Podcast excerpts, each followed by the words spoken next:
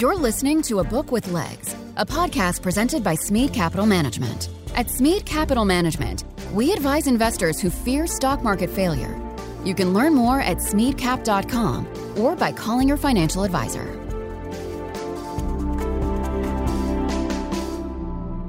Welcome to a Book with Legs podcast. I'm Cole Smead. I'm the president and a portfolio manager here at Smead Capital Management. At our firm, we are readers and book junkies.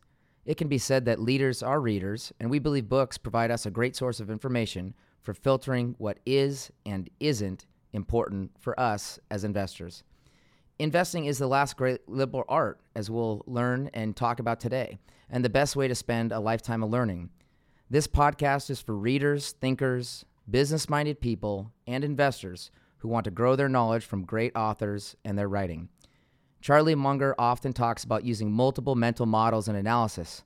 Our aim is for this podcast is to help listeners test Munger's theory in business, markets, and people. We're glad you've joined us for this episode. We're going to talk about a book that speaks to the thesis of this podcast and our personal views of what it means to learn. Hosting this episode along me is uh, our chairman and chief investment officer. I like to call him Dad, Bill Smead. Thanks for joining me, Dad. Great to be with you as always. Robert Hagstrom is joining us to talk about his book, Investing The Last Great Liberal Art, that he published in 2000. Robert has published other books, including his most recent work, Warren Buffett Inside the Ultimate Money Mind. Mr. Hagstrom is the chief investment officer and senior portfolio manager at Equity Compass. Prior to joining Equity Compass, he was a portfolio manager at Legg Mason Capital Management, running the Mason, Mason Growth Trust. Before we go get going with Robert, Bill, is there anything that you're you're kind of you know looking forward in, in our discussion? Cole, in my career, Robert has been a thought leader and explainer of how to in, uh, have investment success and how to accumulate wisdom. I agree, and I'm stoked to get started. So uh, let's let's jam. Uh, Robert, as you've probably heard, uh, your writing has influenced us hugely as individuals, investors, and teachers to other people. Thank you for joining us today, and we appreciate the chance to talk about your work. Well, Cole and uh, Bill, it's great to be with you. Thanks for the invitation. So, Robert, tell us what prompted you to write in Investing, the Last Liberal Art. Also, can you explain to our listeners some of the background how it uh, ended up with this name? yeah. Um, well, it, it, you know you kind of go back to um, I guess it was in those days uh, it would have been uh, the Outstanding Investor Digest, the old Henry Emerson uh, piece of research, and he had an interview, or I guess he had he had, he had covered um, an interview with Charlie Munger, Vice Chairman of Berkshire, about a uh, lecture that he had given at USC at the, the Marshall School of Business. I think Dr. I think it was Dr. Babcock's uh, class, and, and, and it was an investment seminar. And, and so Charlie was asked to come, and, and he showed up, and, and clearly he said, you know, the, the students were expecting me to talk about the stock market or stocks. And, you know, I threw him a curveball. I said, I'm not going to talk about any of that. I'm going to talk about the art of achieving worldly wisdom, which I'm sure, had I been sitting in the uh, audience there, I probably my eyes would have gone counterclockwise. I don't know. I, it's kind of like, where do we go from here? And and then what Charlie did brilliantly was to outline uh, the methods one would use to achieve worldly wisdom, and his thesis being that if you did achieve this worldly wisdom, it would ultimately make you a better investor. And so you kind of put the pieces together and say, okay. And and, and Charlie's thesis was basically you know, you need to connect all the major models and all the major disciplines, uh, somewhat like a liberal arts outline. So, you know, physics and biology and mathematics, the hard sciences, but you go into the soft sciences of philosophy, sociology, and, and, and psychology, literature, all down the road. And he said, you know, it's not it's not necessary to become expert in each one of the disciplines, but just to understand the major mental models of each of those disciplines. And then what happens is that you're able to see the market more thoughtfully because you're looking through the lens of not just finance and accounting, but all the other disciplines to gain insights about what's going on or what might be going on. And and I said, well, okay. I had written the Warren Buffett Way and and um, the Warren Buffett Portfolio, and about that same time, um, I had known Bill Miller since I was a broker at Legg Mason, and Bill invited me out to the Santa Fe Institute in 1996 and we had gone to the what what, what is called the Stan, Stanislaw Ulam Memorial Lectures that are held in the fall, and and I went my first trip out with him in, in, in 1996 and attended the lectures, and it was really mind blowing because you know we were talking about ant colonies and Navajo Indian reservations and and all this things, and and I said to Bill afterwards in a in a in a very dim witted way, what does this have to do with buying IBM or selling General Motors? And he said nothing but what it does is help you to think differently. And so that began a relationship with Bill, and I continued to go to the Santa Fe Institute over the years and began to draw on the lessons of biology and complex adaptive systems and, and all of that. And then really, really began to expand my reading list into the other disciplines. Bill being, a, um, you know, did his, you know, did his PhD in philosophy at Johns Hopkins at the dissertation and, and, you know, helped me in that area so really broadened out my thinking. And then to your last question, what prompted the title? When we titled the book, and the book came out in spring of 2000, and I called it Lattice Work after Charlie Munger's Lattice Work and Mental Models. I think it was called Lattice Work: The New Investing. And the book was a dud. You know, it, just didn't do anything. Uh, you know, the two lessons are never bring out an investment book in a bear market. we, were, we were in the middle of the technology bear market. And the second thing is let the publisher uh, suggest the title. Don't be so stubborn about your title. And Myles Thompson, uh, who then was uh, had moved over uh, to Columbia Business School, basically um, said, "Why don't we call it investing the last liberal art?" And I said, "Okay, I was a liberal arts major, and maybe that'll work. I, you know, whatever you want to do." So he actually had so many of the hard back copies of Lattice Work that he went back to the manufacturer. They ripped off the hard copy front and back and slapped on a paperback cover that said investing the last liberal art and, it, and those that have that paperback first edition we'll see if they open it up the pages of the book say lattice work on the top it was actually the, the same pages they used in the hardback of lattice work of, of, of investing but no doubt what happened then is that there were so many liberal arts majors in the investing world uh, that resonated with them, and the book ended up uh, taking off. And, and then we did the second edition, I guess, in 2012. A real interesting thought. One of my first uh, talks that I heard from Munger was he was talking to the Stanford Business School students, and he told them that psychology was the most undervalued of, of, of the uh, of the subject matters. And then, secondly, I shared a subscription for many years to Outstanding Investor Digest. Yeah. That, yeah, there's not too many millennials that know what that is, Robert. So I, I appreciate the fact that I do. Um, so, so, so, so let's let's. Uh, you started the preface to your book out with this, you know, conversation around worldly wisdom, a term that Munger, like you pointed out, uses. Um, t- teach our listeners what this term means. Well, you know, the, the, the, concept of lattice work, think about a fence. Um, you know, that was the imagery that we use. It, it, some people have wooden fences on, the, on their backyard, and along the top are kind of, uh, you know, the lattice, the lattice work or, or, or lattice of, of, a fence that it kind of goes into, um, you know, sideways and ups and downs. And it, it's kind of, it looks to me, it always looked imagery as, you know, connections between things. And so, we kind of use the imagery of building a, a lattice work fence of models. And the idea was, you know, if you thought about it from a physics based world, you would think about it this way. If you thought about it a biological way, you would think it that way. But let's bring in philosophy. How does that work? And so the whole imagery was, you know, um, connecting the dots, if you will, or the light bulbs, better yet. The light bulbs were on the fence and they would glow on and off to what degree a certain insight uh, would give you uh, you know better thoughts about what's going on in the market. And so that's kind of how we set it up um, in our mind. And so then then the book naturally just went through uh, the major disciplines. And I started with physics because being a liberal arts major, that was my hardest subject uh, in school. And, and so we went through the Newtonian world, the me- mechanistic world, which ultimately found its way into uh, economics in the 18th, 19th century uh, with Alfred Marshall, supply demand, and, and really still rules the roost today is, is, is more of an equilibrium model, a mechanistic type model of how to think about the economy. And then summed up that, you know, that's incomplete. And it was the work at Santa Fe Institute with uh, Brian Arthur, who had been doing a lot of work on complex adaptive systems and worked with Bell uh, to think about it from a biological aspect. And, and, when you think about it from a biological aspect of a living organism that uh, that learns, evolves, adapts, changes, um, you, you, quickly recognize that the, the biological metaphor is a much more appropriate way in which to think about markets than the Newtonian model.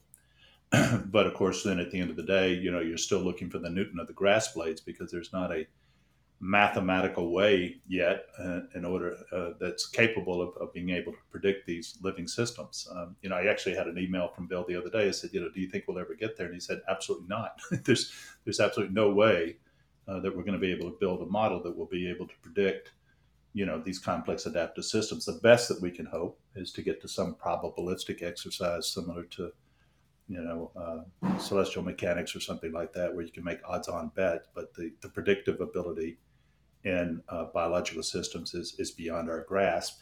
And so you read, you know, as, as Alfred Marshall then said on the sixth edition, uh, sixth edition of his book that came out early 1900s, you know, clearly the biology, biological analogies are most apropos, but we don't have any models to work with, so we got to revert back to the mechanistic models uh, that we've been using in supply, demand, and equilibrium, and because that's the only thing that we have to work with. So I always thought that that was a sad state of affairs because we're working with what we know is a faulty model that will give us faulty outcomes from time to time. But because we have no other map or pathway, we just have to continue to use them. So, uh, plagiarism is totally legal in our business, and like you said, you've you've plagiarized great ideas from Bill Miller. Uh, we, I, have plagiarized ideas of yours, Robert, from your book. Um, isn't Munger just plagiarizing when he uses the word worldly wisdom uh, uh, to to to kind of get into some of the educational part of, of what you get in your book. Uh, Luke 2.52 comes to mind where Luke writes, And Jesus increased in wisdom and in stature and in favor with God and man. Uh, wisdom with God is biblical wisdom. Wisdom with, with man is worldly wisdom. Isn't that what Charlie's just kind of getting at and from a biblical definition? Yeah, I, you know, that's very interesting. I've never heard that before. I appreciate that, Cole. Thank you. Um, yeah, I think so. But you know, he did say that you know Charlie. You know, just as I overdosed on Warren Buffett, Charlie overdosed on on Benjamin Franklin.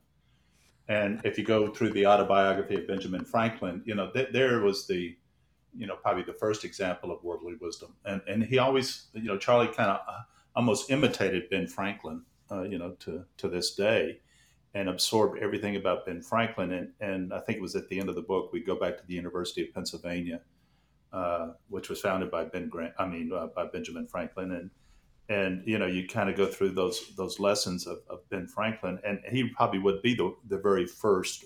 He was the very first modern liberal arts major, and the very first person to argue that we needed to think in these multidiscipline terms. I think uh, the, the dean of the college there called it the habits of mind that Ben Franklin uh, adapted in his thinking these habits of mind to look for answers wherever you can in whatever discipline as being as opposed to being singularly just a specialist in one area. Uh, franklin was uh, i guess uh, in many ways charlie munger's role model of how to do that. Uh, charlie often quotes books he's reading. Uh, is the key reading alone, or is there more? After all, like Buffett says, if reading was all, all that mattered, the librarians would be millionaires. well, that's interesting. Yeah. Um, I, I, talked to Bill about that a lot. We talk about, you know, Bill is a, talk about a guy that reads. Uh, it's not only uh, the volume, the, the, the, stacks of books on his desk that he reads, it's, it's the diversity of the reading. It just astounds me. He reads science, obviously, and he's you know well versed in everything psychology, behavioral finance, philosophy, but he also reads uh, classic literature. Uh, you know, and he'll go back and read some of the classics. You know, Moby Dick and things like that. I said, you know, what are you doing? And he goes, you know, you just be surprised. You pick up a little bit of here, a little bit of there, a little insight there about how to think about problem solving, and he he's so so diverse in his reading. I, I think the you know clearly you know if you had a book club and you could sit around and talk about books afterwards. Uh, maybe that that certainly would be beneficial. Uh, but Bill is Bill is a solitary reader, and uh, I don't, you know, other than sharing a couple of snippets on a book, uh, you know, we've never had deep, long conversations about books. You know, to give you an anecdote, there is that you know Bill is very close friends with Cormac McCarthy, you know, very famous writer, and you know wrote the great uh, uh, trilogies and on the Western trilogies, and he actually was, uh, you know, has been, a, you know, a great member at the Santa Fe Institute. Now that's Bill and Cormac McCarthy could spend hours talking about a book, um, but Cormac McCarthy is one of the great American writers and probably could uh, keep Bill interested in talking about books more so than I can. Well, by the way, this is kind of a book club, so uh, this is okay. one of our attempts, just so you know. so, right, Robert? Yeah, yeah. Yeah. The, the readers of your book learn that broadness is important. That's basically what you're referring to. Yeah. Uh, Cole and I both graduated from the same liberal arts school, Whitman College. Uh-huh. Uh, how do you view broadness in undergraduate education, and how, how's that going in the world of undergraduate programs? Yeah, it's a struggle. Um, you know, and I actually my alma mater is Villanova. I did my under my BA and MA in liberal arts at, at Villanova, my master in political science because that's really one of the great liberal arts uh, uh, uh, disciplines because politics and political science has to take in so many other things, history and biology, and I mean, excuse me, history and so, psychology, sociology, on down the line. But and I and I each year I I, work with interns uh, at Villanova as a way to give back and help them, you know, beef up their resume. And so the political science majors, I keep telling them, you know, guys, you're on the right path. There was, there's no cliche about a liberal arts uh, education. So many people call it, uh, you know, an education for the Middle Ages because it's not until you're middle aged that you actually begin to understand how valuable it is. and, and, and, and, and, the, the, the, challenge is, you know, you, you feel for the for the students because um, you know, mom and dad are they're taking out loans, or mom and dad are spending a small fortune, and, and they're looking for a payback on their investment. And the way to get a payback on an education investment is to specialize. And to the degree that you specialize, you're more likely to get a, a job getting out the gates. And if you're broadly diversified, nobody knows what to do with you until later in later in life. Now, having said that, the CFA was a couple years ago, and I'll, I'll, remember it here in a second. Uh, did a survey of, of what executives of asset management companies were looking for uh, in their executive ranks, you know, for management. What, what, what, were they looking for? And, and, and number one on the list was creativity. They just wanted people that could innovate and think, think different. Number two was think in multidiscipline terms. And I said to the author of the study, I said, if that is so important, why are we not spending more time in the CFA curriculum helping people understand and appreciate a liberal arts education? and he kind of fumbled with the answer. But clearly, those that study liberal arts and stick with it, even if you start as a finance major, but you broaden your view of the world afterwards, as, as Charlie Munger would say, uh, you're going to be so much better off competitively, not only in your investments decisions, but in your ability to run organizations, the ability to attract talent, uh, the ability to you know solve problems at the meta level um, of your organization will be so much better for you. But we do a lousy job of promoting it. I mean, I, I won't. I, will tell you both Cole and Bill. You know, everybody tells everybody how important liberal arts is, and everybody doesn't spend enough time thinking about how we can promote promote it in a much better way. It's it's disappointing. I don't disagree. And you you talk in this book, Robert, about uh, classic cl- uh, classical education and the value to that. Um, you know, just to give some historical context, I, I assumed you could do this, but I will find out real quick. Uh, can you provide some, you know, historical context to when a classical education began and when it kind of roughly ended? Because I mean, I I went to a liberal arts college and and we did not do a classical education.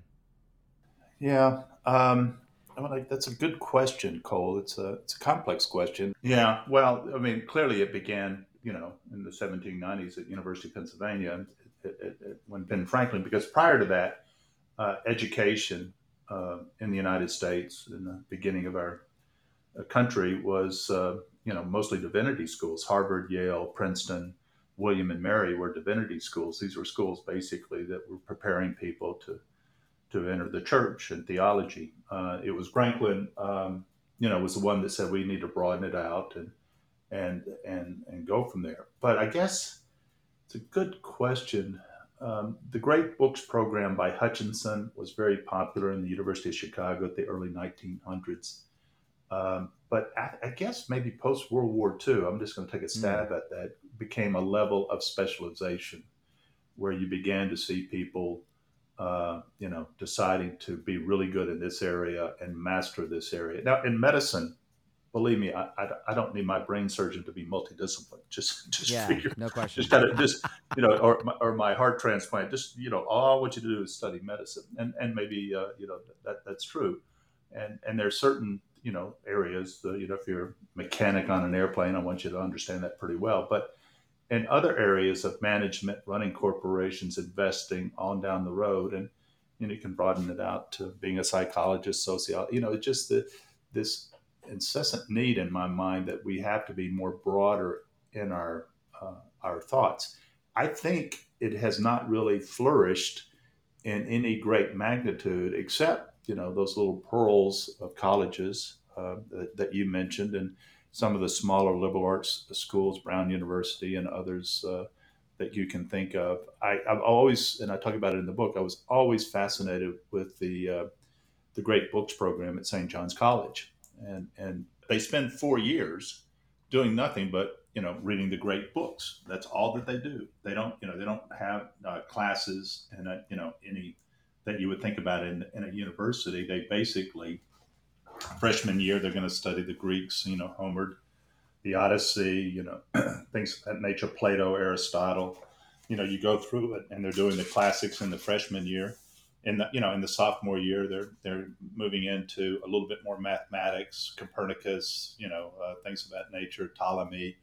Uh, by the junior year, they're into the great uh, books, Don Quixote, um, Meditations, Descartes, uh, and they get into Newton here and, and, and Rousseau and Adam Smith. And then uh, in their senior year, they're studying, you know, the Supreme Court opinions, Hamilton Jay Madison. They go through Darwin's Origin of Species. And, you know, uh, they're doing music. They're doing uh, uh, the great books, Dostoevsky, Brothers and Karamazov, you know, Tolstoy. I'm just kind of going through my mind. Melville, sure. Twain. I know they did. They did Adventures of you know Huckleberry Finn, and so you you leave after four years, and it just amazes me, you know, how much knowledge they had acquired doing nothing but reading books. Now, to to your point, Cole, Cole, this is a great book club because what they do is um, their professors are not called professors; they're called tutors, and and they sit there and discuss those books that they've read and in group settings. And, I, and I've always said if I had an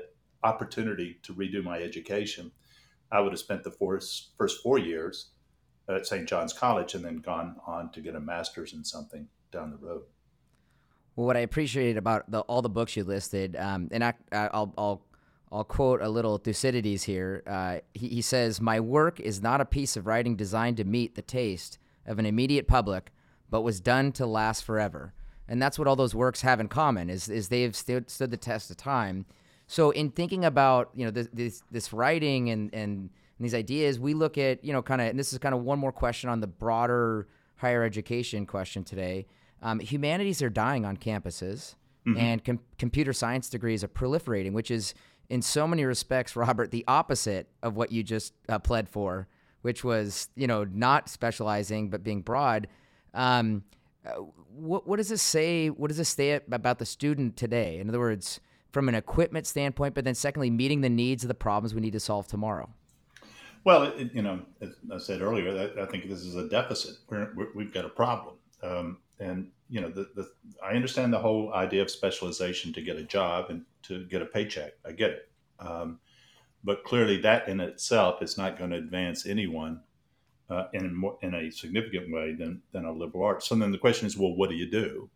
And I guess, you know, what you're doing, Cole and Bill, with your program and others is that, you know, when you're 25 years old and you think you're done with your education, no, you're just starting and, you know, you got to pick up books and, you know, investing the last liberal art is kind of a little reader's digest kind of preamble to how to think about it. But we list, you know, hundreds of books in there uh, that, and, and the St. John's uh, College reading list. I mean, you got to start reading and you've got to start uh, diversifying your reading and you have to educate yourself you become self-educated in a lot of ways if you're lucky enough to connect with uh, organizations such as yourself that will even broaden you further but you've got to take it upon yourself to to do it if you don't Uh, you know i just don't know how the, the future is so rosy and bright for you. It could be rosy and bright for your first 10 years 15 years but after that i mean where do you go from there? Um, yeah. Eh, eh, it, it, that, that's the problem. Yeah. Uh, eh, our, our my college roommate's a, a, perfect picture of of what you would say which is he had a four year degree in liberal arts, and then he went to the London School of Economics. He went into Andersen Consulting and then learned to code after he got there and had a hugely successful career. Uh, kind of the opposite of the way people do it now. You, uh, let's let's switch gears a little bit. You write about Alfred Marshall's theory of economics as biological science rather than mechanical science. Uh, explain this from your writing. Well, it you know you have to really go back to you know you've got to go back to the beginning and and, and Newton and, and and when you kind of go through Principia and, and th- it just you can't overestimate how powerful Newton was at that time because if you think about it, you know prior to Newton, um, if you wanted to ask questions about the world, the universe, you go to the church. And the, the, church basically and the priests and theologians would basically tell you this is how the world works, right? And and and then you know Newton comes along and, and he kind of develops these universal laws, um, and you just can't overstate how significant it was because it meant that the scientists no longer had to rely on the divinity for understanding; they could begin to study it themselves. And so Newton, you know, opened up this entire world of, of knowledge, and what happened though was that, uh, and if you kind of think about the second law of motion for every action, there's an equal and opposite reaction. Everybody started to latch on Newtonian physics to help explain their disciplines. And you can go back in the history and kind of look at this. But economics clearly said, okay, you know, supply demand, equilibrium, the second law of motion. So you had this entire Newtonian view of the world that was embedded in economics. And, and, and the mechanistic approach that Newtonian uh, physics uh, portrays is that it's, it's, as predictable as a clock. You know, you talked about the clockwork universe, and and that's good. That's enviable because you know it it kind of seduces you with a sense of certainty uh, and gives you you know the comfort that you have the absolute answer. And then you know obviously that goes on for a couple hundred years and. And then Alfred Marshall, and if you go through his textbooks, you know it's all equilibrium based. But uh, you know, he, he he's struggling with it too because you know his models are explaining uh, a system, an economic system that doesn't seem to behave like a clockwork universe. You know, it's a reductionist philosophy where if you understand the individual parts, you can understand the whole. Uh, that works in physics. That works in you know in atoms and, and planets and things, inanimate type objects. But when you get into organic systems, uh, it's the whole that's influencing the individual parts because the individual parts are learning from the whole they're evolving they're adapting they're changing. And so it becomes a you can't you can't study biology from a reductionist standpoint you have to study the system as a whole. And as i said earlier there's just no mathematics yet to try to predict this constant evolutionary process that's going on in biological systems which are economies and stock markets they're exactly biological systems.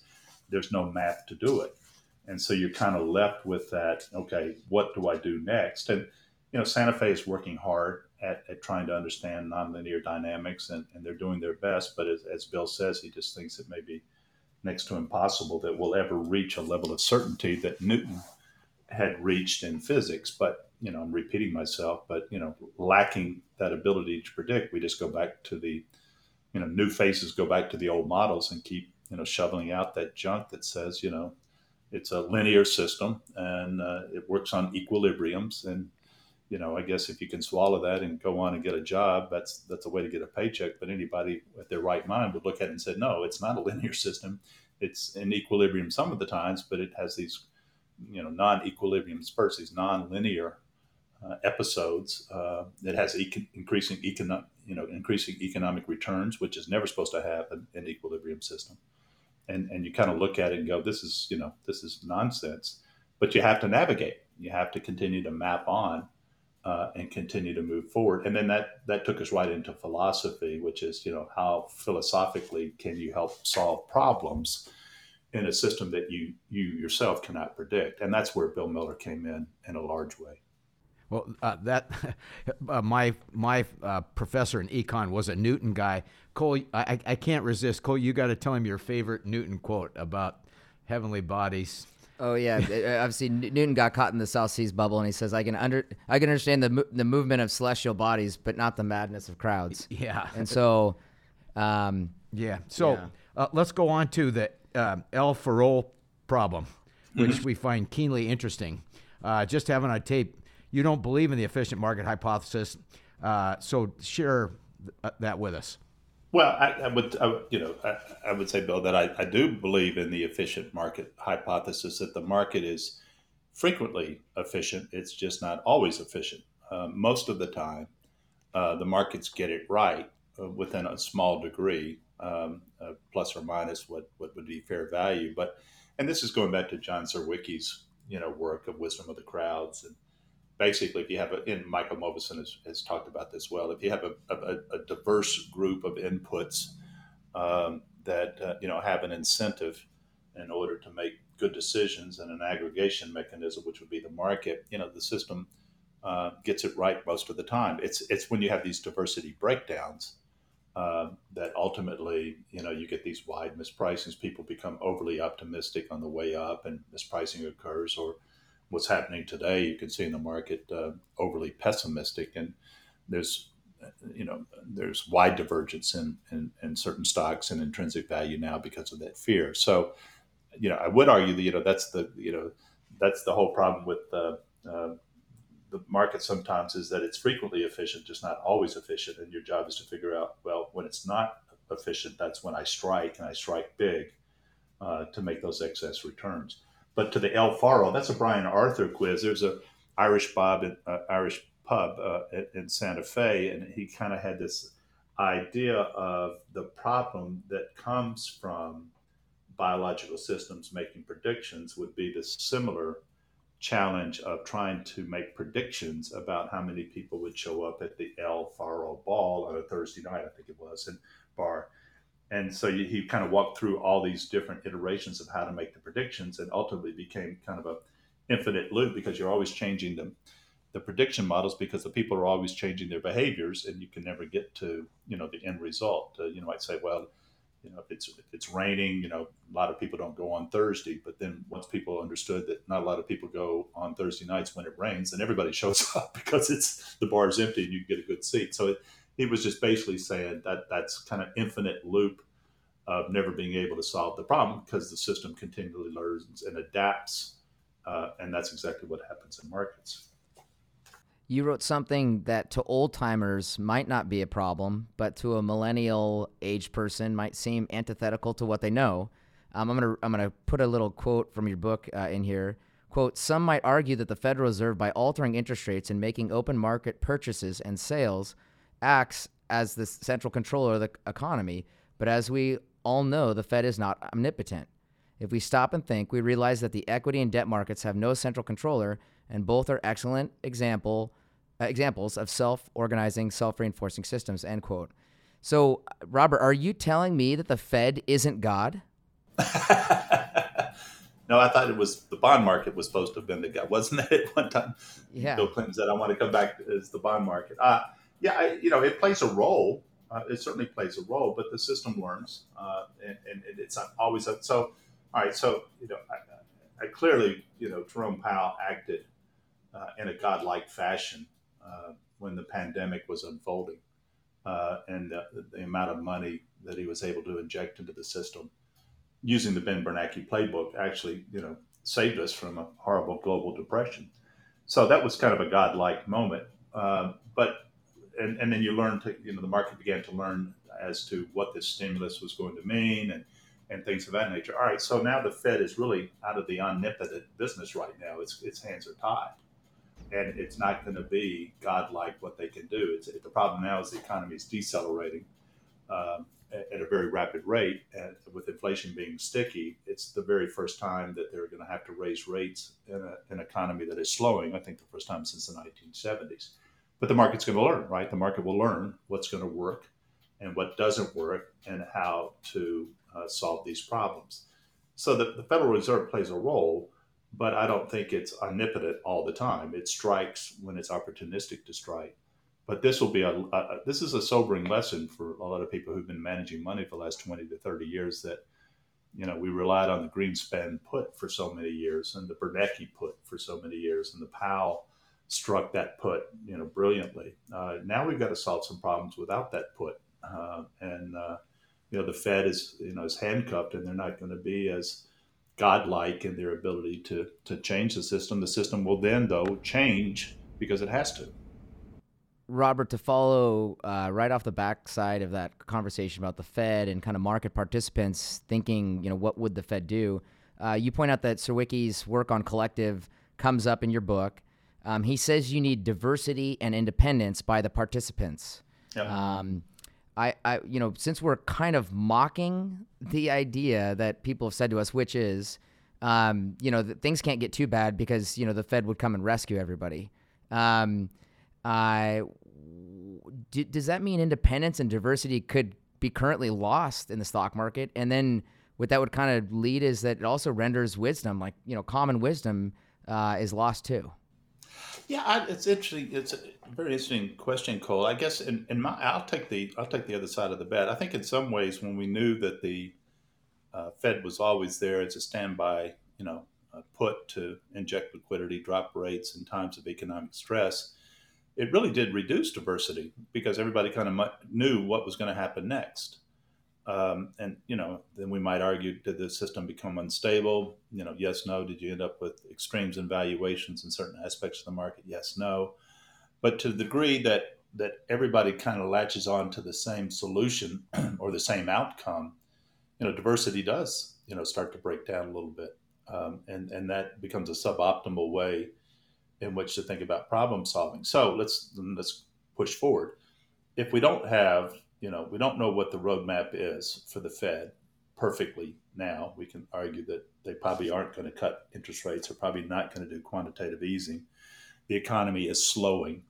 Uh, you know, we're, we're, we're in uh, difficult positions geopolitically, supply, you know, all, all the problems that perhaps in the past the Fed would have cut rates to help.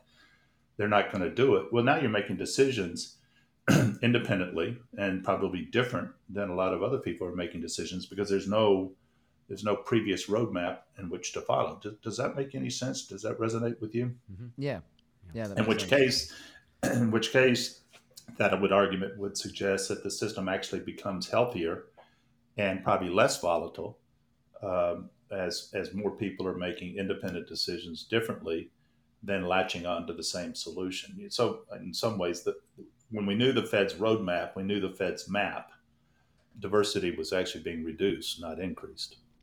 Yeah, and, and volatility was being reduced, yeah. and that that was emboldening a lot of financial euphoric and stupid stuff. So uh, let, us go to uh, Terrance Odean's uh, two studies on trading. Uh, we really love this from your book. Can can you explain his work? Yeah, very good work here. I, I guess I would I would update that if I if I were writing the book now, I would update that to the work of uh, uh, uh, uh Martins and Cremers and Cremers and Petajisto, Martin Cremers and Petajisto, on their work of high active share portfolios and low turnovers. So they they, they would have updated uh, uh, Terence's work and basically said yes. Um, you know what you see are the superior outperforming portfolios are actually portfolios that are more concentrated, uh, less diversified. They called them high active share portfolios. I think when I wrote the Warren Buffett portfolio in '98, you know, we just called them concentrated. I think Warren said it was focused portfolios. That we called it focus investing. But the academicians latched onto it about a decade later and uh, began to actually mathematically uh, calculate the performance differentials between broadly diversified portfolios and concentrated portfolios concentrated portfolios having high active share because they were so different uh, from an index, broadly diversified portfolios having low active share because they were so similar to an index. And they ran the study and found, uh, in fact, it's the high active shares, the concentrated portfolios that that outperform uh, the broadly diversified closet indexers. But then, and this gets to Terence's work, what they began to find out is even within high active share portfolios, there was a subgroup that did even better, and that was the low turnover portfolios. And, and to this is to Terence's work about trading is hazardous to your health. Those that were more kind of buy and hold had lower turnover ratios were far superior to even high active share portfolios that had high turnover ratios. And so then Robert, Yep. Now you're you're speaking our love language here. Uh, so we, uh, we, just had Ankur Parikh at our first investor conference, and yep. he's done some additional great work on Martin Cremers on ActiveShare. So what we like to in in our work, we, we think there's four ways to deviate, and you've covered a few of them.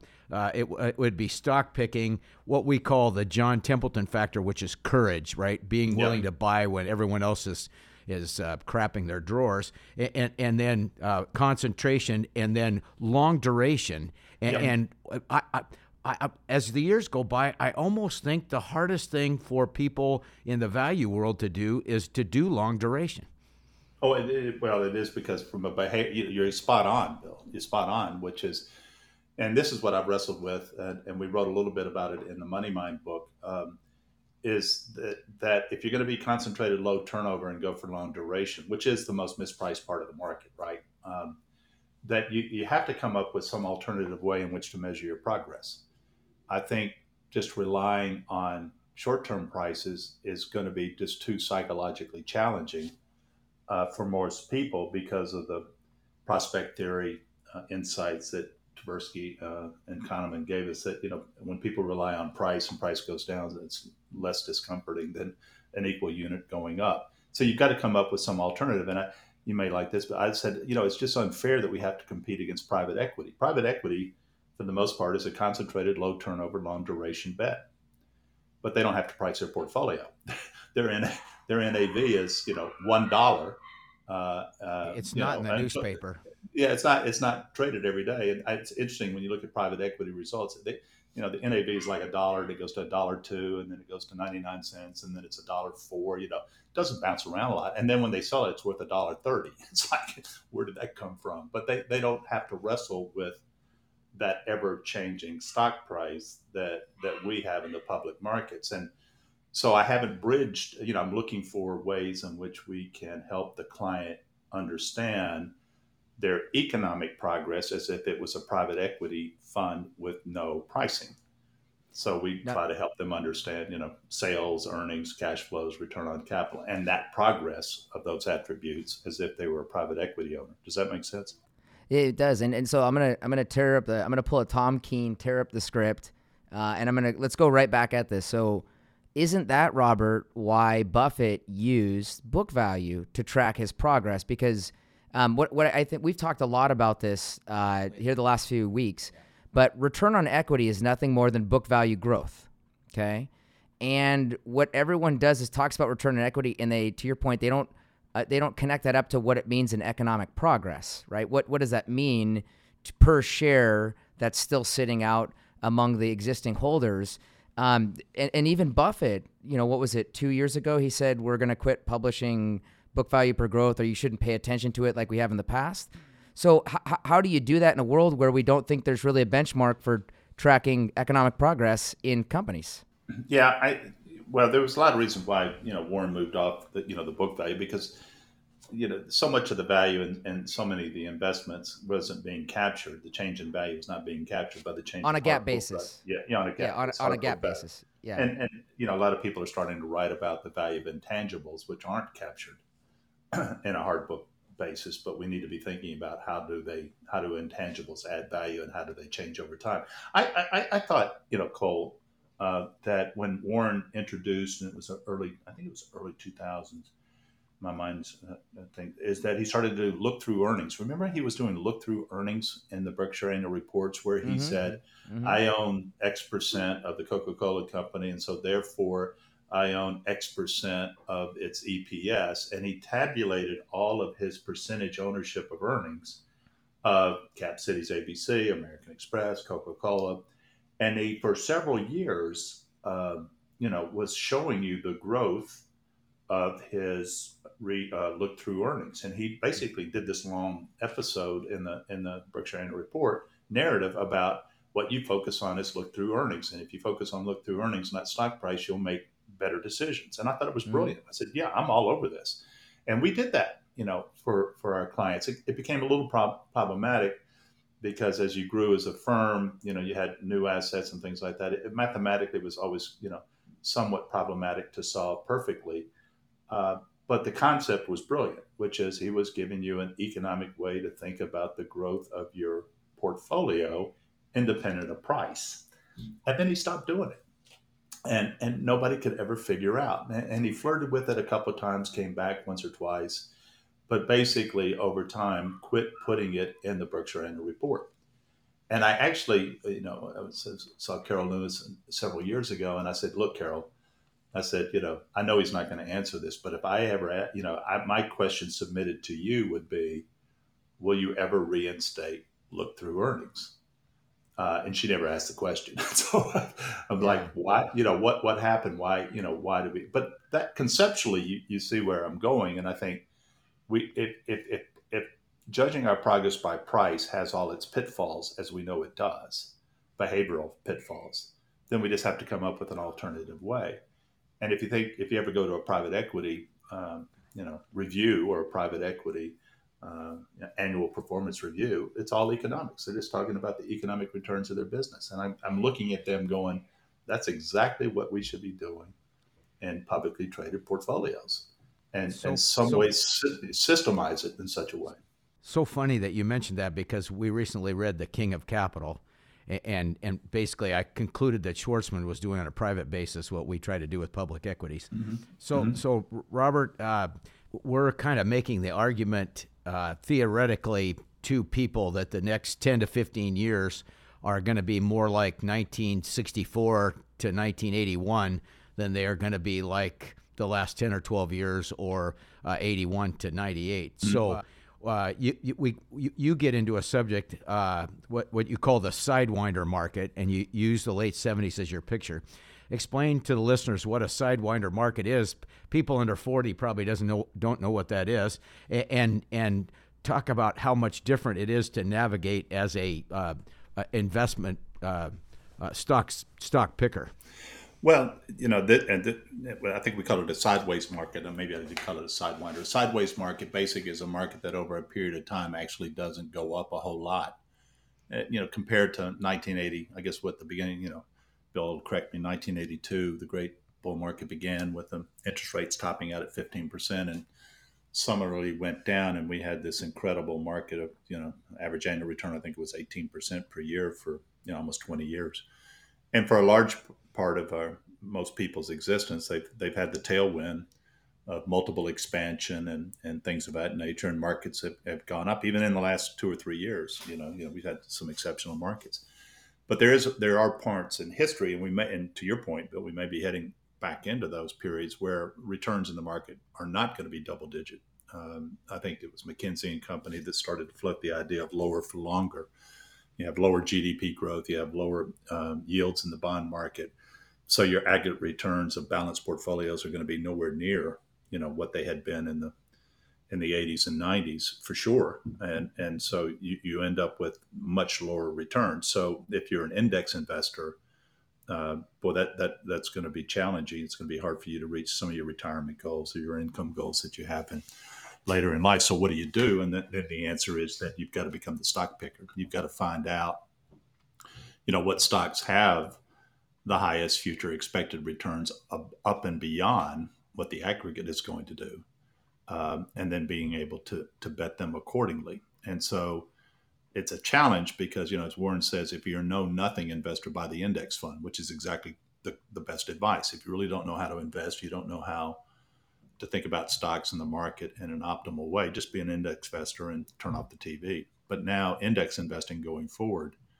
uh, could be very suboptimal returns or returns that, that won't help you reach your goal. And so, if that's the case, and always be always be careful, Bill, when a stock picker tells you it's going to be a stock picker's market, but it, it may be that we're heading towards more of a stock picker's market, which is what works in sideways markets. Um, Robert, if you if if you were Buffett's widow, would you rather have Berkshire Hathaway or would you rather have the index he's going to put her in?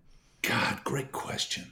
Um, because I, I do think that Berkshire will do okay, but it's going to be kind of high single digit, low double digit type number. And that, you know, I think, you know, Warren has basically said over time we, we could probably skin the, the market by a point or two, but nothing like, you know, 10 points like he's done over history. You know, I'd, I'd probably take Berkshire just because probably has much less downside risk than the S&P 500 does. Well, yeah, and, and on in that part of your book, you were talking about systems versus uh, individuals and kind of the the mathematics of it. Um, and and we we love that because it's the difference of a system, aka the stock market doing poorly, versus a stock uh, maybe succeeding. So um, let's see. I'm gonna I'm gonna read a quote from Kenneth Arrow in your book. Our knowledge of the way things work in our society or in our nature comes trailing clouds of vagueness. Vast ills have followed a belief in certainty. End quote. Are there things you feel personally today that people treat with certainty that are far from certain? Oh, sure. Um, I, you know, I, I, I, never ceases to amaze me.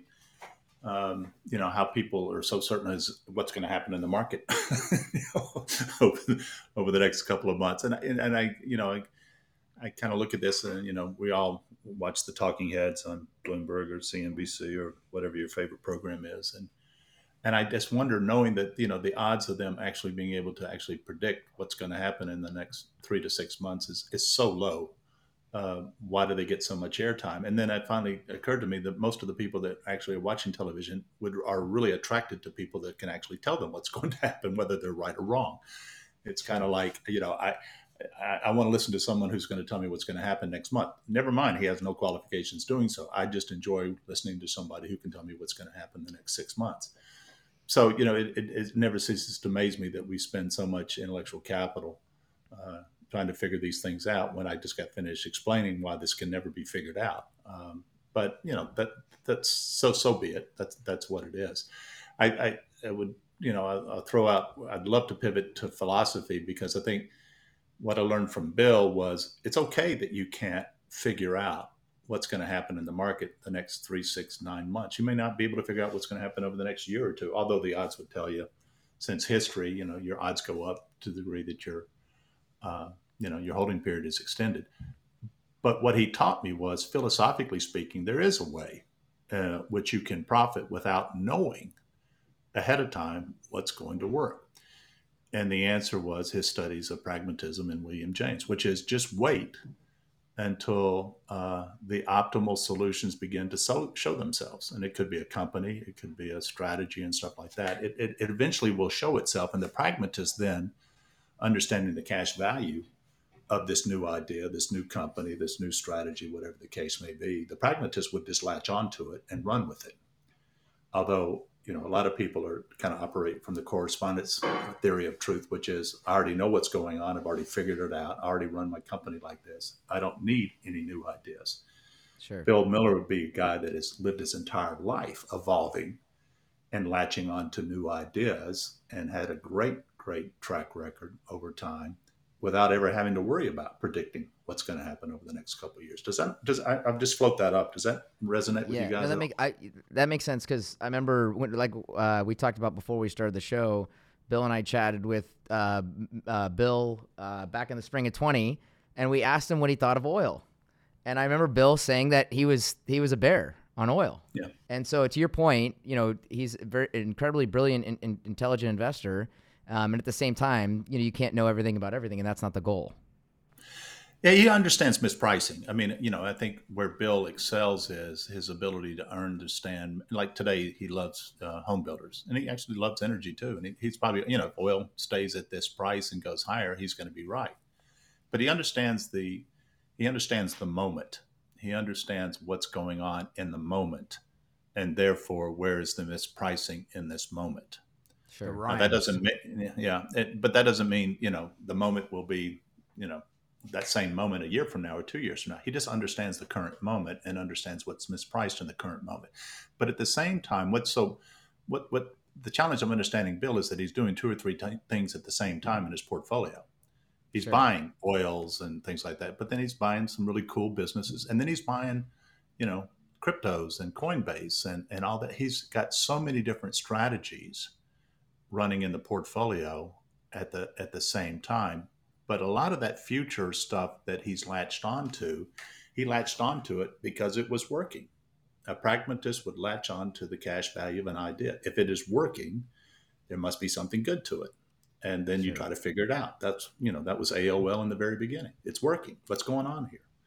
Uh, he figured it out. And, uh, you know, he's done that with so many things in his career that if if you're a pragmatist, if, if your philosophy is pragmatism, you don't have to really get weirded out that I am not going to understand. I, I can't predict what's going to happen next year, two years from now, three years from now. But if I'm a good observer, I can begin to understand what's working two years from now, three years from now, and then you latch onto it and go with it. Robert, what books are you reading right now personally? Oh, good question. Um, I'm looking up on my library shelf. Uh, I just got finished, you know, one of my favorite books, and I just read it again, was The Metaphysical Club by Louis Menand. Um, I think that that that's a phenomenally great book, and that and that speaks to to pragmatism. Um, uh, I read Harold Bloom's uh, How to How to Read and Why. I think Harold, you know, Harold Bloom recently passed away, Yale professor of literature, and uh, God, just what a brilliant guy. Of uh, and he, you know, he, his first line in the book, I think, was, you know, where shall we find wisdom? And, and the answer is in literature. And so, you know, I always try to keep a, I, I, I was underserved in, in the great works of literature and, and, and tried to catch up with that. Uh, what else is over there? Um, oh, Pinker's book on rationality was good. Uh, what else is up there? I like William Green's Richer, Wiser, and Happier. I know that was a really popular book for for for a lot of people. Yeah, I just got done reading that about two months ago. You won't go wrong with that. I read, uh, let's see, I'm going over here. A lot of Richard Rorty. Uh, Rorty was a, if you think about the first four great pragmatists, it was Charles Sanders Peirce and William James, Oliver Wendell Holmes, and John Dewey. Richard, know, and, and Bill turned me on to him again. You know, Richard Rorty, phenomenal philosopher. Uh, and going through these books. And um, then for fun, I always read Sherlock Holmes. I just never get tired of reading Sherlock Holmes. I, you know, he's a great detective. He solves puzzles. Uh, I like his uh, attitudes about how he does it, and uh, so I read, so I try to keep diversified. I read, you know, Sherman Kent's book on strategic analysis, uh, or it was called Strategic Intelligence. It was a definitive book written in the 1940s, going through that, trying to figure out, okay, what's going on uh, in Russia and how to think about that. So I, I, I try to read a lot of different books uh, at the same time on different topics. We're kind of getting late in our time, so the I, I, what I wanted to come back to was: um, is there anything that we haven't talked about from your writing, Robert, um, that that you think needs to be mentioned? Great question. I think you've done a, a, a thoroughly great job in asking the questions, well prepared.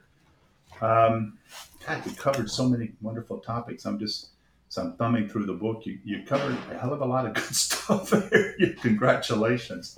Only, only, only Cole would ask for more. Yeah, yeah. I'm a, I'm a, I'm a he's like his, he's like his mom. Yeah, I think you know the one. So there's a there's a part in the book, um, and I think it was John Holland talked about exploration and exploitation, right? So you exploit what you know, what is working, and what is currently working. You exploit it, and and you continue to make uh, a lot of money. But how much time do you spend um, on new ideas? And and so you know, in the book, I think we talked about uh, you know it was a Norwegian fisherman. You know, they would have twelve uh, boats going out, and ten of them would go to the proving grounds of where the fish had been found, and two of them would just take off on a random direction. Um, the medicine man in the Indian camps looking for the next hunting ground would roll the bones and invariably he would send a lot of the a lot of his uh, hunters out in the direction where they had found uh, the last bisons and things like that. But he'd send you know two or three in these random directions, and it's the randomness of going into different ways and different parts. It's just like leave yourself wide open. Give anything a chance. Biographies, literature, any just give anything a chance uh, to see what it does to your mental acumen and and and, and so there's no plan to it. It's a randomness to it, but it's actually an art of exploring new ideas. Is a randomness act of being able to continue the diversity of, of, of how you get ideas. And I, I underserved that for so many years because I just got specialized on Buffett and specialized on finance and accounting. And, you know, I still read a lot of that stuff, but boy, here in the later years, I'm just I'm trying to go in in so many different directions and grasp on to so many different ideas from so many different sources, fiction and nonfiction. That that's a big part, um, I think, of building worldly wisdom. I agree with you, and I I I've uh, I think we all fall a victim in this business.